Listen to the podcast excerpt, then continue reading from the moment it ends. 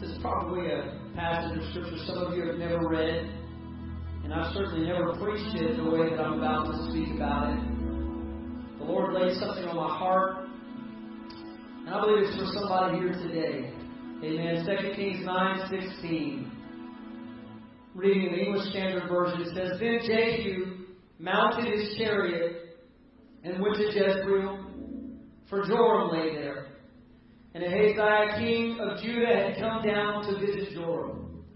Verse 17 says, Now the watchman was standing on the tower in Jezreel, and he saw the company of Jehu as he came and said, I see a company. And Joram said, Take a horseman and send to meet them.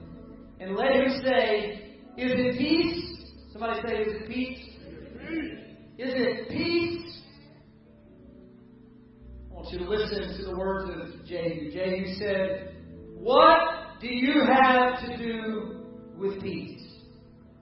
What, another translation says it this way, what do you know about peace?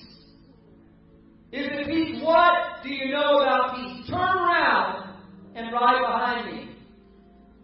And the watchman reported saying, The messenger reached him, but he is not coming back.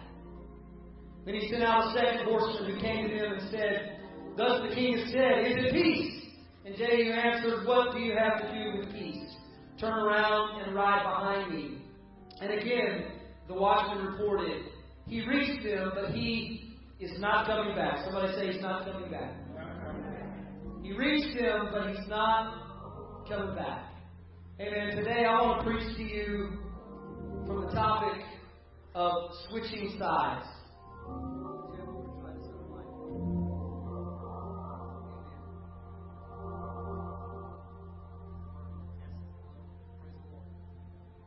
I'm going to stick with Mike It Works. Amen. Somebody turn to your neighbor and say, switching sides. You can be seated this morning. God bless you. Do we have any traders in the building? Amen. Anybody ever switch sides on a topic or on an issue? Uh, I, think we've all been there. As, as a child, there were many things that I was vehemently against. A lot of things. Uh, chief among them was guacamole. Can I get an amen? I think it was because the color was like unto that which cometh out of the nose in the King James Version. Therefore, it stood to reason that guacamole could be nothing but terrible. I'm talking about a guacamole conversion day. And for a, a large portion of my young life, my mother would beg me, just try it, just try by it, just a little bit. You'll like it. No. I would, I would cry. They would put it on food, and I would cry. I never had it. I, I, I thought for sure this was gross. Another among them was blue cheese. I was firmly in the no blue cheese and no guacamole camp. You could not bring that to my table and have a happy kid. But time and circumstance happened to them all, the Bible says. And as much as I hate to admit it, I backslid from my firm convictions. I flipped. Something changed inside of my palate. Something shifted in my taste. Something, uh, somewhere I, I crossed over an age line that causes you to love guacamole and blue cheese. I was converted. My mind was changed. Can I get an amen? Amen. It was as if the heavens had opened and revealed this heavenly blessing called guacamole. I know somebody's preaching with me today. Yeah. Come on with it. What I once hated, I now love. What I once despised, I now desire. And it happens with all sorts of things. There are people in this room that drink black coffee. Wave your hand at me if you drink black coffee. The only way you like black coffee is you made yourself drink it until you like it. That's the only way. Because it tastes like a burnt tire. But somewhere, you were converted. Does anybody remember that day when you took that sip of black coffee and said, hey, that's not so bad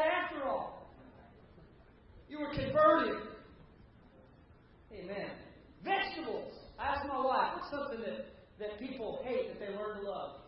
Anybody here love vegetables? How many of you didn't used to love vegetables, but now you love vegetables?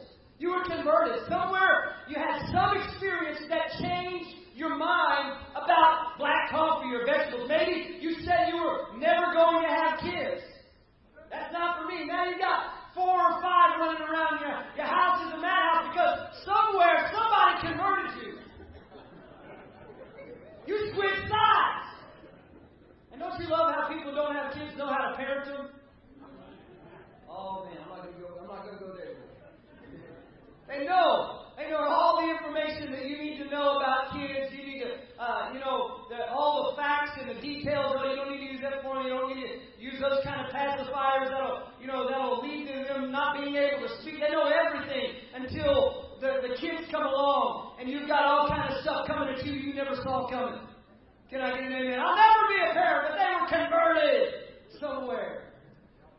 Talking about conversion today. A great truth of life is that things change, people change, situations shift. We have the incredible capacity to make the switch, to be won over, to be converted. We've all experienced these conversion moments in our life when it becomes clear that I was wrong all along. That the thing that I used to resist now I'm seeking after. I'm reminded of, of a, a story from my father's days of pastoring in Gladewater, Texas. They had uh, a lady come to visit their church on one of those wild Sunday night services. And being raised a staunch Baptist, uh, perhaps like some of you, she said, I will never, I will never lay in the floor and roll around and act a fool like these people do on this Sunday night service. I will never, that will not be me. Famous last words.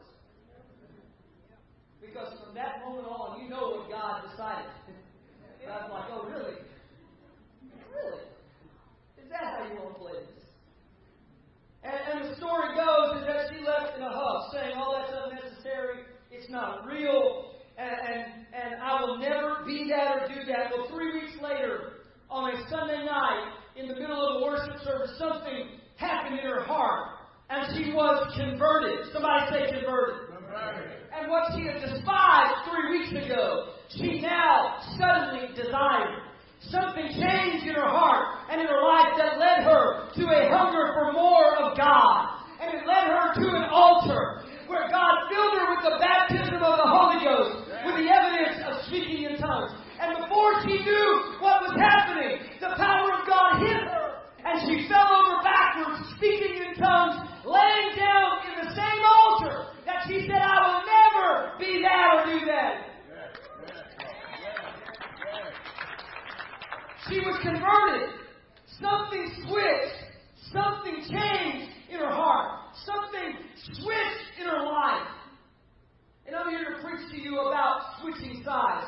Because I believe God has come here today to invite somebody to another side of things.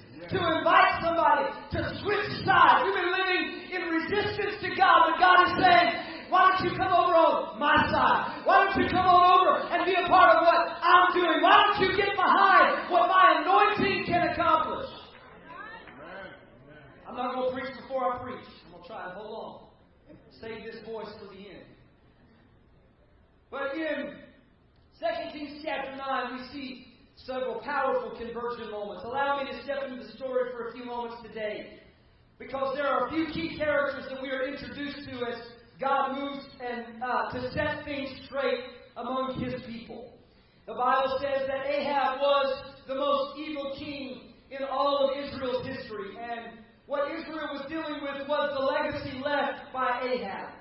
Ahab uh, was married to Jezebel, an evil uh, lady who led and pulled the strings in Israel. Scripture says that they were the most evil of the evil. They had led Israel away from God. They killed the prophets and led the people to worship the false god named Baal. And then the Bible says after Ahab died, Jezebel set up her sons as puppet kings in Judah and in Jezreel over Judah and Israel. So Ahab died and left Jezebel, Joram, and Ahaziah in his place to continue his evil legacy. And so God is determined to deal with this evil that has come among his people. It's gone on long enough. And God decides that he's going to make a difference in Israel. And so enters Elisha, the prophet of God. He has stood against the evil work of Ahab and Jezebel. He has remained faithful to God's will and God's word. He has continually called the people of God to return to God. And in the opening moments of this chapter in 2 Kings 9, Elisha summons a young prophet with instructions, and he sends him to anoint Jehu king of Israel. He tells him, Fill your horn with oil and go find Jehu. And when you find Jehu, I want you to deliver him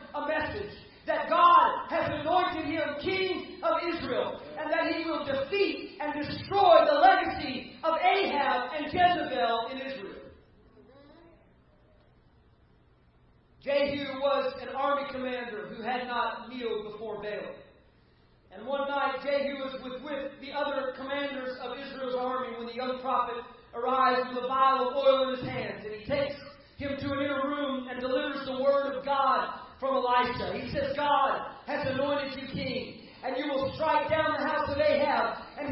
and avenge the death of my prophets. And Jezebel will be eaten by dogs and not buried. And then the young prophet runs out of the door and into the night and disappears. I want you to imagine the scene.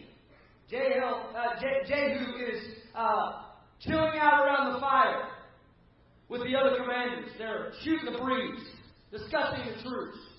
And this wild-eyed young preacher shows up and says, "I've got a word for you." Jehu says, "Who me?" Or all of us. And he says, "For you." And he takes him to the inner chamber. And before Jehu knows what's happening, he's broken open this vial of oil and he's pouring it over his head. And he says, You don't know Jehu, Jehu, but God has anointed you king. And God has anointed you to take care of what has happened in Israel. God has anointed you to set some things right and to restore Israel in the rightful relationship with God. And, and he says, You're going to take down Ahab. You're going to take down Jezebel. You're going to take down Joram and Ahaziah. And God is going to bring judgment on the evil that has impacted Israel through you. And then he shuts up and he runs out of the door and disappears into the night. Jehu was anointed by God to deliver from the hand of this evil king who had led Israel far from God. And Jehu walks out of that meeting with a young prophet with a purpose and an anointing on his life. When the other commanders find out, they ask him, What was that about? And, and, and they ask him, and, and Jehu says, Well, you know how. Uh, basically, if you read the scripture, he says, You know how young preachers are He says he can't he had a word. And they say, No, no, what was the word? What did he tell you? And Jehu finally opens up and admits that he just anointed me king. I want you to understand something. Jehu is standing in front of the commanders of Israel's army. Their job is to protect and defend the nation of Israel. Their service is to the throne. Jehu has just become public enemy number one of Joram and Ahaziah, whom these commanders serve. And Jehu finally opens up and he says, All right, guys, God sent this prophet and told me that he has anointed me king. And when they find out with one voice, the Bible says the commanders cry out, Jehu is king. And they threw their garments before him and bowed their knee. The plans of God could have been thwarted right then. These were commanders of Israel's armies. But something miraculous happens as these men, in a moment, in a twinkling of an eye, they are changed. They are converted. They were on one side living for one king, one moment. And then in the next, they are converted. They have joined Jehu's cause. They have switched sides. They traded in an instant. A plan was conceived moments later to take out King Joram and the king uh, uh, uh, Ahaziah, who was with Joram in Jezreel. And so the commanders marched as one behind Jehu towards Jezreel. And listen to how the story unfolds. Scripture says that as they approach Jezreel, the watchmen see them coming. And they didn't have binoculars, I don't think, but just imagine binoculars. They're looking with their binoculars. The armies are coming. The armies are coming. And Joram sends out a messenger and he says, Find out who it is and why they're here. And so the Bible says the messenger jumps on his horse and rides out to Jehu. And he asks him the question we read in our text. The messenger says, Hey Jehu, is it peace that you come for? Did you come in peace? Did you come in peace? And Jehu says to him, What do you have to do with peace? Turn around and ride behind me. And the watchman reported saying the messenger reached him, but he's not come back. I, I, I just imagine the scene that's happening in the tower as King Joram is bumping and saying, What are they doing? I can't see, Doc. I'm trying to zoom in. What's happening? He says, Well, I don't know, King, but the messenger went out against Jehu, but he's not coming back. He went out, but he's not coming back. And so he said, Well, what are we supposed to do? How do we know whether to defend ourselves or to make a feast for our friends? Send another messenger. And so they tapped the next of the king. And they send him out. You know they're going to find somebody loyal to the king to deliver the message. And so he gets another one of his servants and sends him out. And, and, and the Bible says the same thing happens that as he rides to Jehu, he says, Jehu, have you come for peace? And he says, What do you know about peace? Turn and get behind me. Ride with me. I love the exchange here. They are sent out with the question, Is it peace? And Jehu responds, What do you know about peace? Come over to our side. Switch sides and ride with us.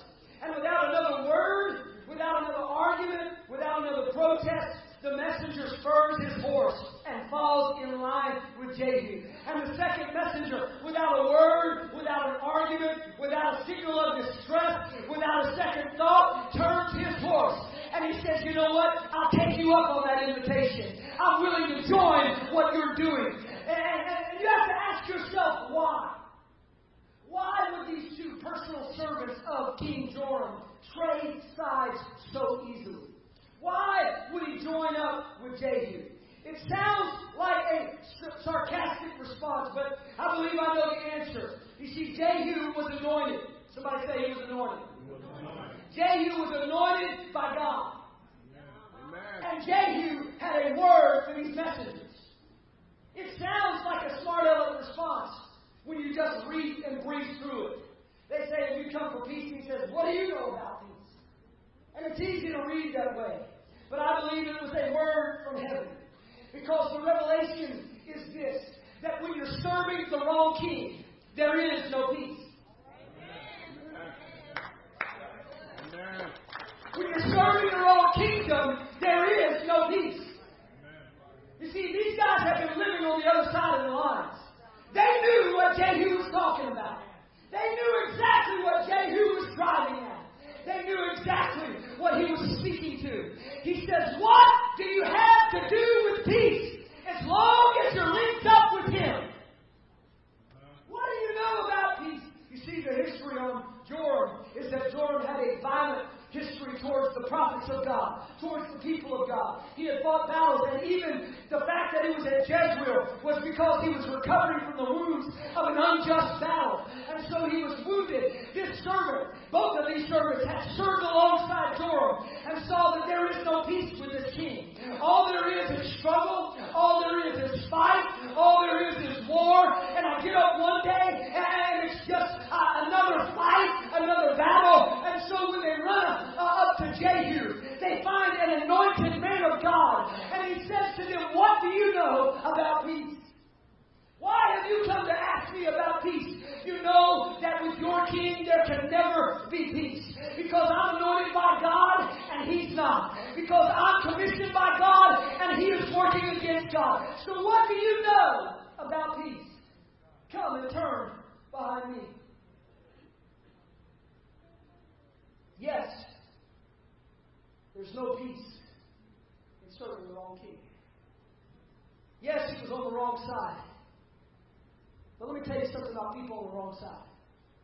There are people in this room that have been living on the wrong side of what God is doing. There are people on the other side that want out. There are people on the other side that are just looking for an open door to a changed and delivered life. There are people on the other side of what God is doing that if they were given the chance, that if they were given the opportunity, that if the door were open, they would change some things about their life. They would rearrange some things about their life. They used to think that church was nonsense. They used to think that preachers uh, were full of hot air. But now they've seen what it's like to live for this king. And they've seen what it's like to live in this camp. And all they're looking for is some way to get on the other side of the battle, on the other side of the issue. Because life is too short to live on the losing side. Amen. Amen. He was looking for peace he had not known. And Jehu told him, if you want peace, join the cause. Make the switch. Get on God's side for once in your life. Stop resisting what God is doing. Stop carrying messages for the enemy. And start riding with the king that God has anointed. And it only took a moment, and the messenger was converted. Why? Because there is no peace on the other side. They are serving, but their souls aren't satisfied. They are doing the bidding of a king that doesn't care for them, that doesn't give to them, that doesn't love them.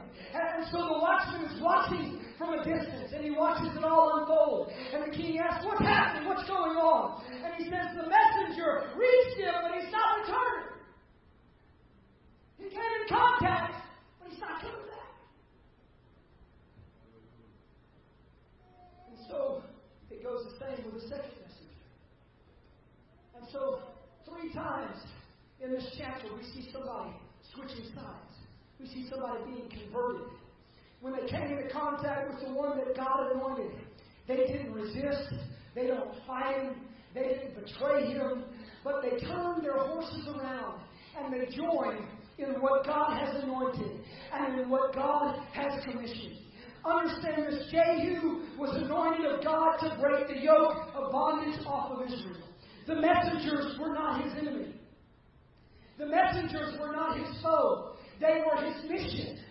They weren't his enemy, they were his mission. And so he invited them to make the switch, to get on the right side of what God is doing. They were called to transformation, not to condemnation. You see, in our way of thinking about war, we would have killed the messengers so that they couldn't carry it back. But not Jehu. Jehu's anointed from God to restore. He's not a destroyer. From, from the enemy's camp, he looks like a destroyer. But from heaven, he looks like a restorer. And Jehu said, I have nothing, I have no problem with you. I have no issue with you. I'm not against you. I am for you. I've come to deliver you from this evil king that you've been living for. I've come to help you get him off the throne of your life. And so doing what I'm doing. Amen. They were called a transformation, not condemnation. God's plan was for the people, not against them. And the reason people resist what God is doing is that they don't understand that God's plan is for God's people. God's plan is for God's people. God is not against you. God is for you. Even if you're living on the wrong side of things, God is not against you. God is for you. And we have all found ourselves aligned with things that undermine the will and the plan of God for our life.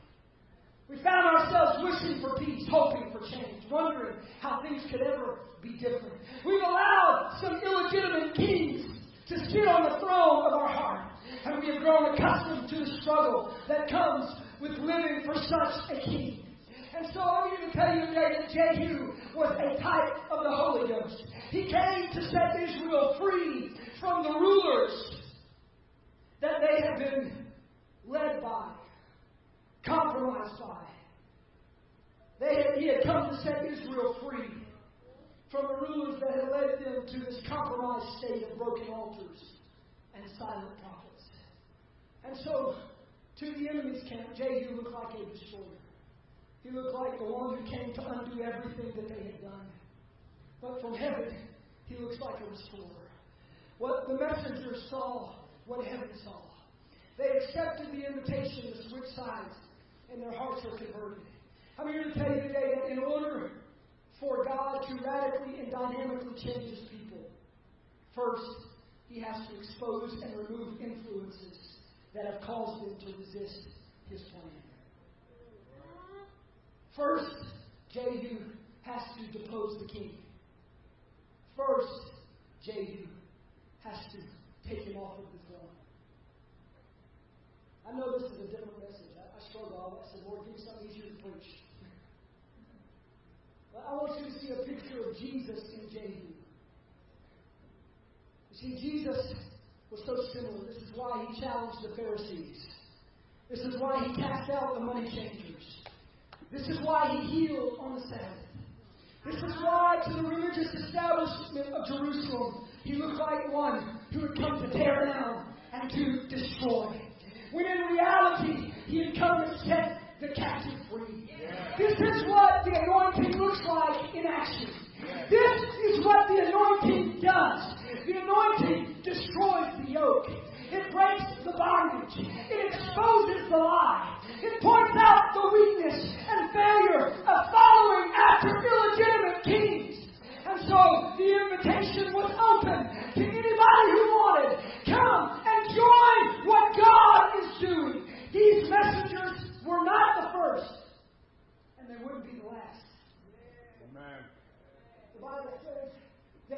Soon after, Joram couldn't get his messengers back. He came himself and rode out on his chariot, and he yells out to Jehu, Jehu, is it peace? I just got to stop here and say, come on, man. If you hadn't figured it out by now, you're not going to figure it out. Come on, man. And that's basically what Jehu said too. Jehu says, Really? Really? Are you really asking me? Is it peace? He said, As long as Jezebel holds influence, and as long as you and Ahaziah sit on the throne, there can be no peace. There can be no peace because the anointing comes to destroy the yoke of bondage. And so the Bible says when Joram hears, he turns to flee. And Jehu pulls back the bow and he smites Joram between the shoulders. And Ahaziah gets smitten too. And he runs off and dies in another town. And the Bible says that Jehu continues his march to Jezebel in Jerusalem. And when he rides in, the Bible says Jezebel paints her eyes up all. She's going to seduce him. She's going to she's going to bat her pretty little eyes, and she's going to convince him that we're good. It's okay. We can have peace. And the Bible says when Jehu rides into town, she gathers herself perched up in the tower in the window, and she looks down at the gates of the city, and she says, Jehu is at peace. As sweet as she can possibly say. And I love this. Jehu doesn't even respond to her. Doesn't even say anything back to her. Don't worry, I'm not going to preach much longer. Y'all can get ready. I feel sorry for the praise team figuring out what to say. I want you to hang on because we're going to turn a corner here in just a second. Jehu, Jezebel asked Jehu, Is it peace? And Jehu knows, he knows somebody is there with her that has been serving her sick of it, that doesn't want to live that way anymore. They've witnessed the treachery of Jezebel. They know what she's all about. And Jezebel call, or Je- Jehu calls out, doesn't even respond to Jezebel, and he says, "Is there anybody that's with me? Is there anybody in there that's on my side? If so, cast her down." The Bible says that three or four eunuchs who have been serving in the house of Jezebel, likely their entire lives, have been bound as slaves to Jezebel, stuck their head out the window. And when they saw Jehu and the armies of Israel, when they saw what the anointing could accomplish, when they saw what the anointing could do, the Bible says they grabbed Jezebel and they choked that old lady out the window, and they Bible says she falls to the ground and she dies there, and the dogs come and consume Jezebel there. I want you to notice something. That not one of these people who switched sides fought a battle. Not one of these people picked up a sword. All they had to do was switch sides, and the anointing of God would take care of the issues. You see, I've come to preach to somebody today that it's not about what you can do. It's not about your ability to get out of this yourself. I've come to preach someone to the point of conversion. That if you're tired of living for the king that you've been living for, all you've got to do is make a switch. All you've got to do is open your heart and say, Lord, I'm so tired of the way that I've been living. I'm tired. I'm here to preach to somebody today that we have an invitation. There is an open invitation. Even if you've been living on the wrong side even if you've been living to your own desires, to your own ways, to your own will, there is an open invitation in this place today. I want to to come and play softly. I'm going to wrap this up. The Bible says that there are only really two approaches to God. There are really only two. In the book of Genesis, we see in the Garden of Eden. The Bible says God plants Adam and Eve in the garden. And he plants two trees there. Somebody say two trees. Plants two trees there.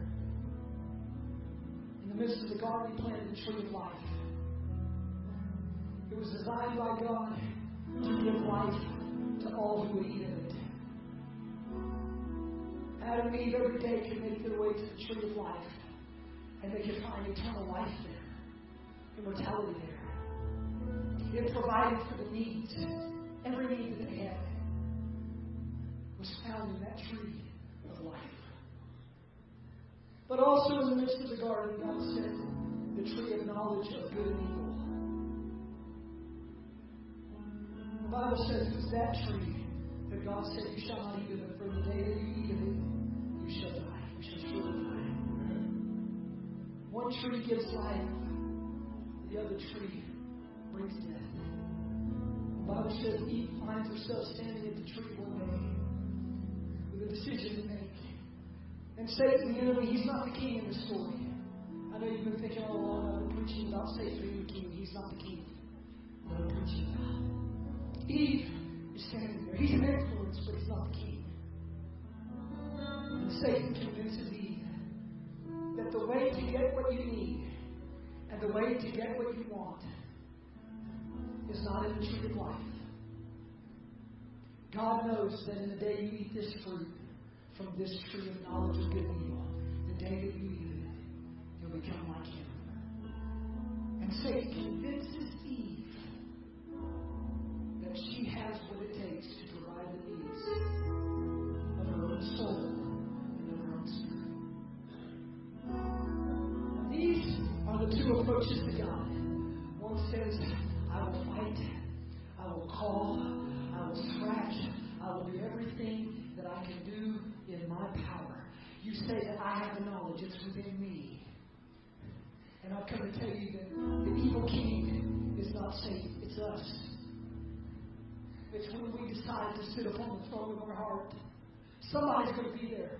Somebody's going to sit there. But when we tell God and begin to say to God, God, I know what I need.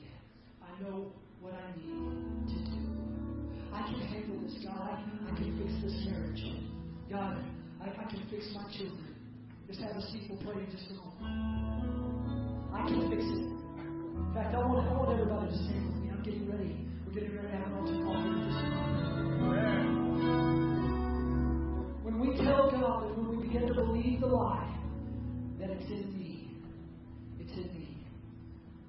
The Bible says in the day that we eat of that fruit of knowledge of good and evil, I know what I need to do. I need to go to church more. I need to do this and I need to do that. That's not how conversion works. Somebody here, that's not how switching sides works. Let me tell you how switching sides works. Is when you come in contact with the anointed one. When you finally meet the anointed one, you realize that everything that you have need of is in him. It's not me. It's in him. It's in him. It's in him. I can't do it. That's what conversion looks like. Conversion is that, Lord, I will pray, and I will do, and I will live, and I will never miss again, and I will never die again. You've tried that, and it's failed, and you found no peace there. But if you can ever say, when you meet the anointed one, it's all in Him, and so I will trust and follow Him. It's not about my plan. It's not about my strength. It's not about my ability. But I will trust and follow Him. All the messengers had to do was trust Jehu and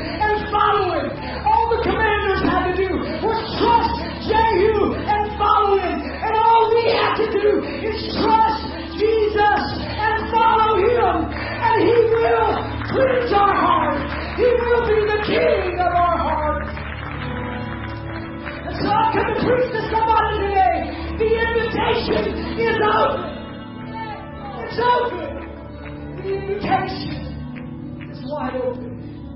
That if you have been living from the tree of knowledge of good and evil, and you are hurting inside, I'm preaching to people who've been to church, and you've been trying in your own way, be converted. Jesus said this, He said, The Spirit of God is upon me, and He has anointed me to preach liberty to the captive. He's anointed me to set loose the captive. I've come to preach to somebody today that your answer is not in your ability. It's in Jesus. He's anointed for your problem. He's anointed for your trouble. He's anointed for your family. He's anointed for your freedom. He's anointed for your healing. He's anointed. He shed his blood so that we can receive life and healing. And so today, I invite you to come eat from the tree of life. It's in Him. It has everything that I need. It has everything that I want, but my heart must be converted. Come on, would you close your eyes and bow your heads? I don't want to open these altars, but somebody walk down here and say, you know what, God? I'm tired of your king. I'm taking him out today, God. I'm casting him down today. I'm switching sides. I'm making a change in my heart. I'm making a change in my life. God, I'm not living the way that I used to live. I repent of my sins. God, I don't want to live for that anymore. But God, I'm giving you my soul. I'm giving you my heart. I'm giving you my spirit. I will trust and follow after you. I will trust and follow after you. I will trust and follow after you.